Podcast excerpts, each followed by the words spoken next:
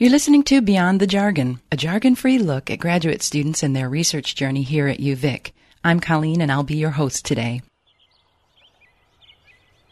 I'm so excited today to have as my guest Kate Markham, who is a master's student in anthropology. Welcome, Kate. Hi, thank you. And I'm going to let Kate tell us what her um, specific interest is, and then we're going to back away from that. I'm going to find out a little bit about how she got here, and then we're going to kind of circle back around to to uh, what she's doing because it's it's fascinating to me what she's studying and where we are and how that came to be. So, Kate, tell us what your your specific interest is. Well, I study uh, primatology, actually. So I study primates: monkeys, apes, gorillas, lemurs. All of all of those are primates. Excellent. Um, and I'm in my. I just completed my first year as a master's student in anthropology. My focus, my research interest, is really on feeding ecology and why primates eat what they eat, um, how it affects their social life, how it affects their brain, how it how it influences them. I'm really interested in food. Okay, interesting. Okay, so it's really, really specific interest. And a lot of times when people enter a master's, they have a little more general interest and they're trying, but you're coming in with what seems pretty specific. Um, so, all right, that's what makes me interested in the fact that for those of you listening who are, might not be aware that we are actually on an island in the Pacific Northwest, I'm curious as to where you came from, and I guess I just did not think of Pacific Northwest as a place where people studied monkeys. So, which doesn't mean you can't, but I just was caught by surprise. So, if you could let me know where you came from here and. Well, I did my undergraduate degree at George Washington University in Washington D.C. They do have primates there. They have there's a zoo, so they have captive primates. Yes. But because I do feeding ecology, I am more interested in uh, wild studies, so studies that actually take place where primates naturally live. And in a lot of those cases, you work with an advisor who does live in the States or Canada or Europe or even Australia. Um, there are some primatologists in Australia. And then you go and you travel to Africa or South America or wherever during the summer or during your field season. And that's how you study primates in a place where there are no primates. Okay, interesting. Okay, so you are originally from where? Massachusetts. Okay, so you are a long way from home. You're from yes. the other side of the continent. And were you from a big town? I mean, well, were you around Boston or? I'm about an hour from Boston, or I, I, was, I guess, an hour from Boston. So I would say not a tiny town, but definitely not a big town. Because moving up, deciding to go to Georgetown University, DC's, Wait, don't give me too much credit. yeah, that's a, her Washington. That's a that's a big city. So, um, what did you find when you know what were the, like? You've traveled from you're from very trees, beautiful Massachusetts, and now you're in. I mean, Maryland is beautiful, but it's also there's a lot of congestion. It's a big city. Yeah. What did you think of that? I actually I loved it. I really loved doing my undergraduate degree in a city because it was so accessible. You could get to the museums really easily. You could get to the zoo really easily. You just had everything at your fingertips and it was it was really nice. It was very convenient. That's not to say I didn't miss the trees. I most definitely, yes. definitely because it's so did. beautiful. I used to live yeah. out in near the New England area, and it's definitely gorgeous out there. Yeah, trees, trees, trees. Yeah. But I didn't see any monkeys. So no. when you were, did the monkey thing happen when you were a kid, or did it happen when you got to DC? It happened when I was in DC. Okay. I was one of those students that really had kind of had no idea what I wanted to do. I knew that I wanted to graduate with my bachelor's and be able to use it. I knew that I, I didn't want to just, oh, you know, get a degree in liberal arts and figure it out later. So I changed my major 10,000 times and at one point I needed Which is so good for people to hear because It is. It's You feel like you're the only one and you find out that's usually what most people oh, do. Yeah, for sure. I highly recommend it. If you don't like what you're doing, life is short. Try something else. And actually I admire it because if you think about it, if if you enter a program, let's say in the in, you go right from high school and you have the opportunity to go to college right away. You're around 18 years old. And if you know exactly in your heart of hearts the one thing that you want to do, um, you know, that good for you and that's great. Yeah, but if you try something at 18 and feel that you now have to do it, part of going to university is that you're exposed to things you've never been exposed to before. Very so my hope would be that it would expand your imagination. And now you've got new ideas on what you could do. So okay, so now you're you're in your program and what made you what was the moment that you said, "All right, monkeys. Monkeys are it." I needed to fill a class. I needed to take a science class, and I took Introduction to Biological Anthropology and absolutely loved it. But that was everything about humans. That was, you know, human variation, primates, fossils, all that jazz.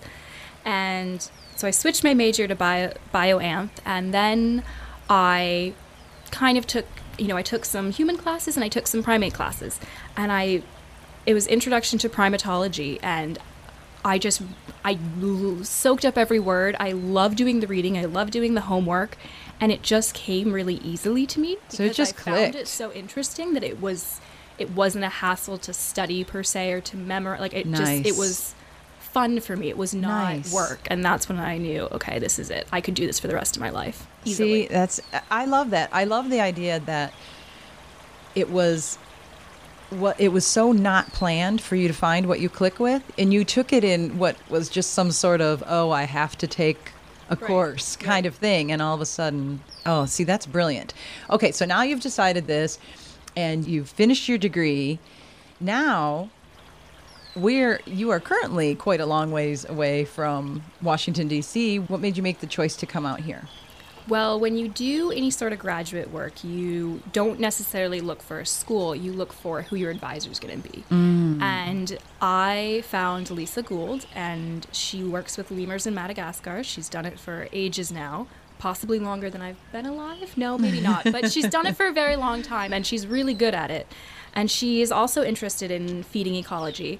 So our our interests clicked really well. I heard good things about her from other people, which is always important. Yes. And I figured, you know, why I'm young, I'm not married, I don't have anything tying me down to one place. I've never really lived, I've never been to the West Coast. So I know. I, was the same way. I was I- the same way. I'm like, yeah. it was to the point where you say, you know, why not? Exactly, exactly. Why not? It's like, you know what? I'm going to go. I'm, it's going to be something new, it's going to be different, and Oh, great. here I am. Okay. So, and how long have you been here?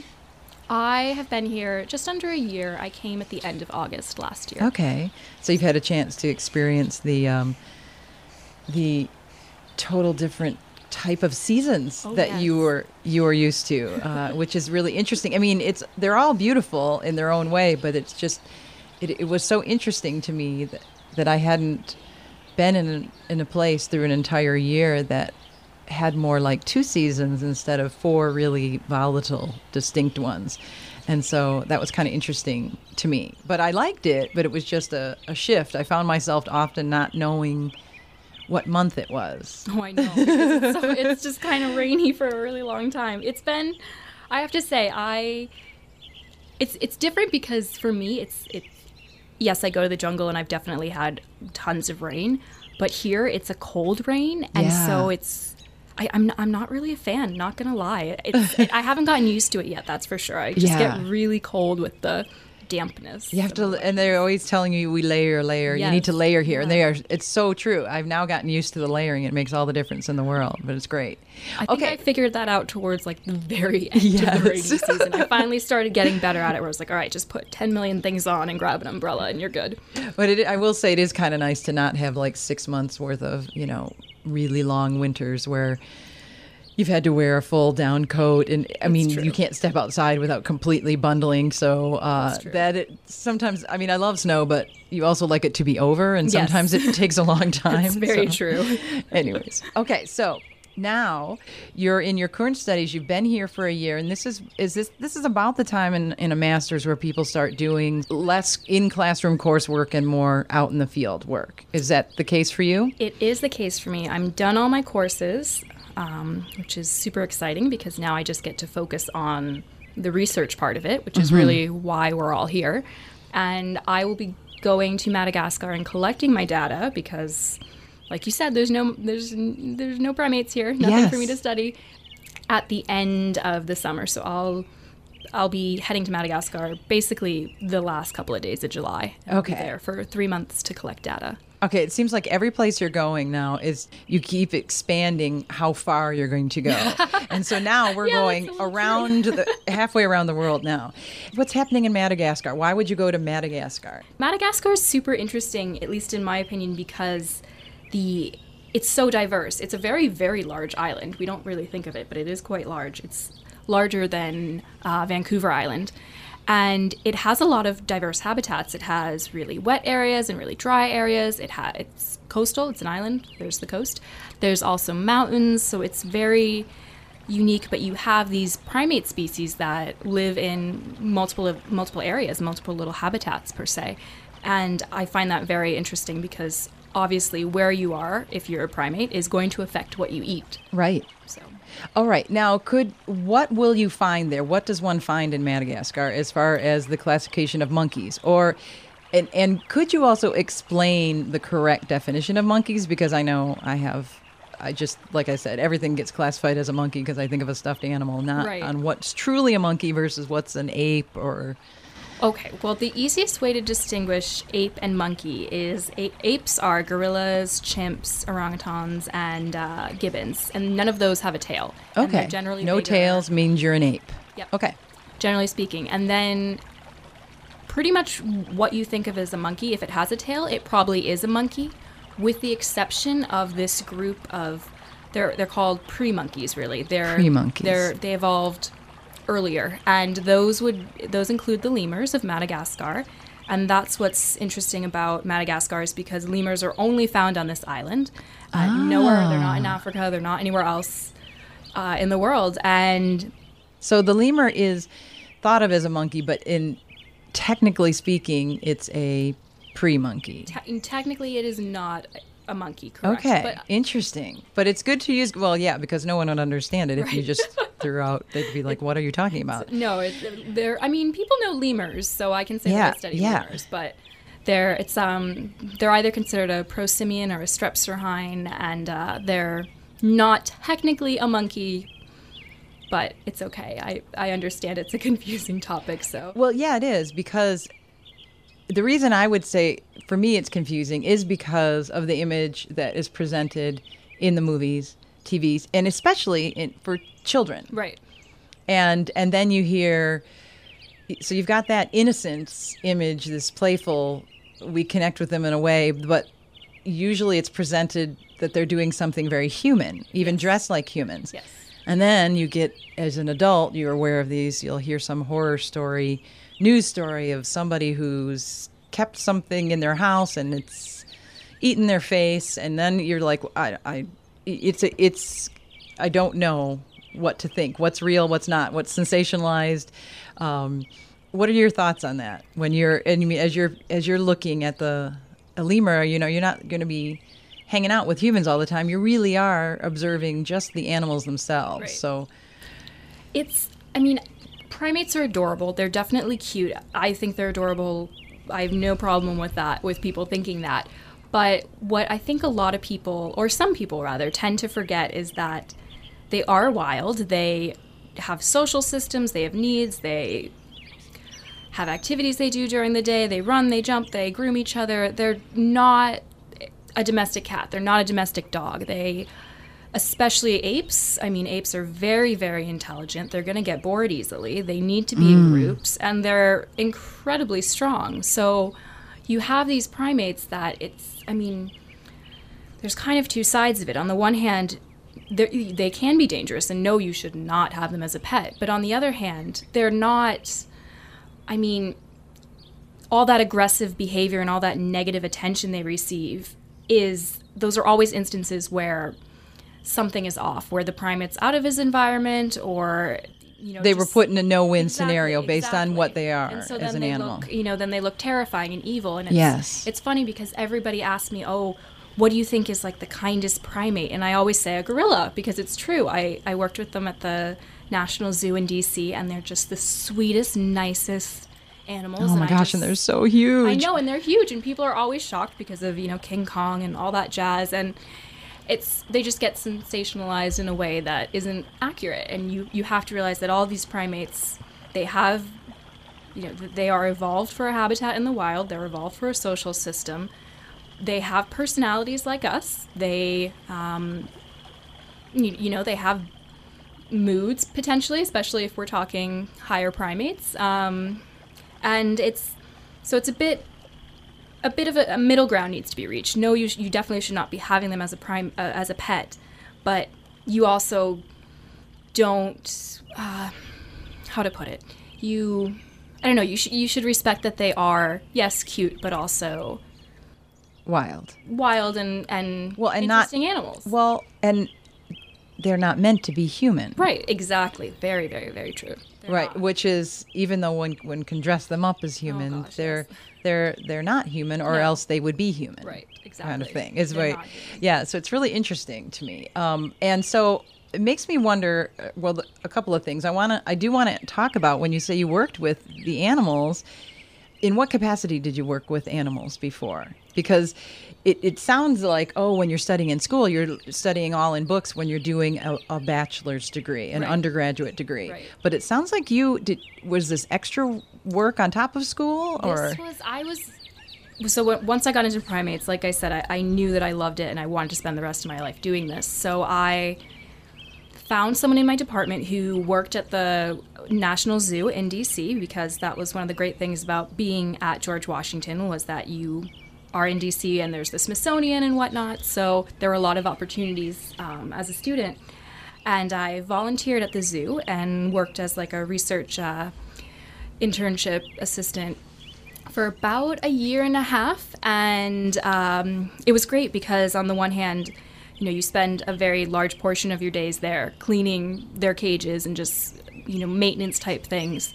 But you also do get to uh, watch research being done with them. You get to observe them and see their behaviors with enrichment items and it was it was an incredible experience. I was so happy there and I really loved it. Were you able to get any sort of credit for that college credit at no, all? I did not receive any college credit, but it was one of those things that looked really good on my resume. Yes, nice, nice. Was it, I grew a lot as a person and I learned a lot about what I wanted, what I didn't want um, for my future. So I realized there that I didn't actually want to work with captive animals, even though there are benefits to it for sure. I realized, okay, I think I would rather be observing right. in the wild if that's possible. Did you have a moment where you were able to truly connect with one of the gorillas? I wouldn't say there was one moment where I felt a super connection or anything like that, but there were a whole lot of little moments where, you know, it would just be little things where for example, the zookeeper would say, okay, to, to one of the animals, you know, go get this piece of hay that's preventing the door from being closed, the cage door. And, you know, the gorilla would go do it. And you just, you're amazed at how, how well they understand us and how. Interesting. No, they definitely they don't they understand body language and whatnot and and they're just very smart and so it was a lot of little moments like that where i would just be amazed at how I would say how human they are, but in reality, maybe it's more that we're not as unique, special. Yeah, I mean, they're just they're very bright animals, and they're. And you have we have a connection. Yeah, for sure. We I definitely would say so. I would definitely say we have a connection. One that needs to be maintained from a distance. Right, right. I yeah, it's it's really amazing how how similar we are. Well, it sounds it sounds to me it's to go into the field that you're going into, there are things involved that it's more than just a love of a particular animal. You seem to have an ability to be able to stand back and observe. Yes. Because there is not only a social aspect to the animals that you are looking at, but there's a incredible social distinction in your job description from other types of jobs. And so that if someone could say, "Oh, yes, of course I want to," you know, they saw a documentary on on apes that was an hour long and showed you all these wonderful things that people found and observed and well, it, what they don't show you in that hour interview is the 4,000 hours of yep. tape somebody went through to yep, edit to get it to true. an hour and the years. And so that there when did you find when did you notice that that was i mean that seems to be that has to be a skill requirement. Does that make sense what i'm getting yes, at? because no, i don't think everybody could do sense. that it's i think a lot of people and not just i mean the general population but even anthropology students students who think they're going to study primates they don't realize how much of it is to be frank boring. I mean they're not always grooming each other. They're not always doing something super cute it's a lot of the time they are spending just resting just resting. Yes. and you are standing there and you are watching them and you can't go do whatever you want to do because you need to have an accurate count of their day. So it can be very boring for some people. And i think i first realized that when i did my first field school i it was in costa rica and i was studying howler monkeys and they are Now, is this a true monkey, not a is a true pre monkey. monkey? Okay, see, all right, I'm yes. I'm connecting with this True description now. they are they just eat leaves they're they live in groups they're i don't know they're about the size of a maybe a house cat a large house cat okay. and they spend a lot of time sleeping and so you're standing on your feet for hours of the day just watching them sleep and you know maybe they'll roll over or maybe they'll scratch an itch but it's not always interesting yes there are interesting parts for sure Especially when you put all the data together, look back and analyze the forest through the trees Right. kind of thing. Well, it makes me wonder too, that you just said standing there. You know, where are you standing?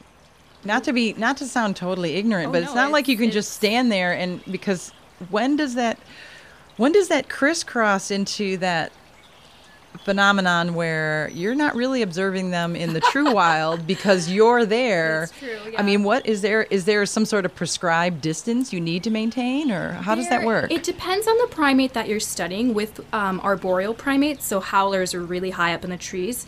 It's not necessarily a distance you have to to stay away from them, but the real the real indication is every every group of primates that's studied goes through what's called a habituation process. And what that is, it can take years. It takes years for uh, gorillas, for example, or it could take a few weeks if it's a different animal. It depends. And on what a is lot that? Things. It's the process where you don't record any data. You don't. You're not. You're not taking down data about their behavior or whatnot. You're just getting them used to you. Interesting. So Interesting. you just go out, you find them. You don't chase them down, but you just, you know, you stand far away. They know you're there. Maybe the next day you get a little bit closer. If they run from you, you don't follow them. And it takes a lot of patience. Um, and it, the time that you spend doing it can really vary. It, it depends on whether or not these animals have been hunted before or if they've seen humans before. Oh wow, right. Of course, that makes sense now that you're saying it. But you don't think about it. You just think, "Oh, I'm just going to go out there." Well, and it makes me think of, you know, we all like to just go, "Okay, let's get away from my desk and go grab some lunch." Right. I would presume you're not supposed to be bringing food on this. Like, if you're going to eat and stuff, you do it back at a camp. You don't do it there. I mean, No, how does you- that work? well, Can you, you bring food? You definitely bring food because the hours are so long. You get up. don't they smell it? Because it's going to be different food from. The, I guess I I'm really thinking now of this idea of your smells different than the smells in Mm-hmm. true. there. Do you have to put some sort of scent on you? All of a sudden, my mind's reeling with, wow, how do you do you disguise yourself? How does that work? No, see that's that's all part of the habituation process. So we would say an animal is habituated or a group is habituated once they pretend that we're not there. They're so used to us. They're used to seeing Okay. us every day. They know what we look like. They don't alarm call. They don't shake the trees. They don't do anything. They just keep feeding if they were feeding or sleeping if they were sleeping or, or whatnot. And they don't react to you. It doesn't matter if you're wearing different clothes um, or if you move and you you Right, step on a exactly. twig, They they're not alarmed. Right. right. Okay, it, It takes a while, but then that said, you because to find primates, once you found them, once whenever that happens, whether it's the middle of the day or the end of the day, you're going to follow those primates, that group, until they go to sleep, till they make nests or they pick their sleeping tree, and then you leave and you go back to camp. But then the next morning, you get up before the sun is even up. You go back to that tree before those primates have woken up, Oh so that you're there for when they do wake up, and that's how we know where they are. It's not. That's like a really intense immersion. Oh, this is not some simple little let's go out for a couple hours. No, it's usually not. I mean, if you're lucky enough to have a site where they're radio collared, perhaps. But that's pretty expensive and pretty rare from what I've heard, um, especially because it's such an intensive process to put the radio collars on them. But otherwise, the, the vast majority of us get up really early, bring food, bring water, bring tons of insect repellent. Oh, I was going to ask about that because I like have this thing mosquitoes like love me and I'm like totally allergic and I was Oh, just going to ask you what's the bug life in uh like in in Madagascar? I mean, maybe can you can you fill us in what Madagascar, where this places you're going? What's have you had any exposure to it whatsoever? Have you been prepared with how different it's going to be? Ah, hmm, that's a good question. um, in terms of shots and whatnot, I'm actually up to date. But in Fabulous, terms good. of what bugs are there, I honestly I haven't looked it up because I kind of don't want to know. Um, Ignorance but is yeah, bliss. No, it's definitely Ignorance is bliss. but I think I actually luck out a little bit because part of where I'm working is a drier area, so there are fewer bugs. But you just you bring a lot of bug spray, you bring a mosquito net for your bed, you wear long sleeves and long pants so that Yeah. you're not getting bitten, things aren't crawling up you type of deal. Um, So you've had cer- certain exposure to this. This isn't your complete first time out in the wild. No. Okay. No, I definitely you learn a lot of things from field school. Like I, I know now to always bring. Um, they're so funny looking, but those mosquito hats where it's a hat, but the mosquito net is attached to it. Oh no, I think those things are awesome. Oh, I'm all about avoiding the mosquito. Yeah, exactly. So those you always want to bring one just in case, even though. Are you excited about this? Are you nervous? Can you? I- I mean, as it's it's getting closer. I'm I'm both. I'm I'm incredibly excited because I've never been to Madagascar, so it's I mean it's going to be amazing. I'm also nervous though. I'm a little nervous about the bugs, not going to lie. I'm nervous about actually collecting data because I only have 3 months and it's you know, it's a 90 day tourist visa, so from when I land to when I leave is 90 days and that's all I've got. So you want to do make the most of it. Exactly, and I'm a little worried about that to be honest. Can I Um, ask something? And not, I'm trying not to make you scared, but Oh, I again, I watch. I like have such great respect for nature. I just make sure I give it distance. Like I know that a raccoon can take you out, right? So I'm thinking you're going to a jungle, and where there are lemurs and there are plants that you know I I wouldn't be familiar with. I wouldn't know what to touch, what not to touch. Are there bigger animals? Is that a worry? Well, in Madagascar, it's actually a really sad story. Uh, Oh, because they've been eliminated? arrived- yeah. Oh, that is exactly. a sad So story. Humans arrived, and there's really nothing big on that island. So, in terms of me getting Oh my eaten by a cat, no, it's there aren't any. We've we've killed them all, unfortunately. Not that you would be its natural prey, but uh, you know, there's always Right. the Oh, right, instances if you sure, scare sure. scare something or make it feel threatened or whatever. Yeah. no, I mean that's definitely a concern in other areas, but not. Oh, that is a sad. I mean, here. it's. I'm glad to hear that it'll be safer, Right, but yeah, it's a know. sad It's a good thing for reason. It- yeah, I don't know how to feel about that now. Sorry, I'm almost sorry I brought it up, but I think I need to include it on the interview because that's a really Oh, no, interesting. it's- um, it is it's, point. There used to be a whole bunch of lemurs on uh, Madagascar, but none of the bigger ones are alive anymore. And it's funny when you find them, when you find these remnants, they're not even fossils because it not enough time has gone by. It's There's that recent. bones, right? And it's, I mean, it's humans. It's that they were hunted, they were food, they were yummy. Interesting. So. Okay, so I could also see where this could lead to further research down the road, but also a path.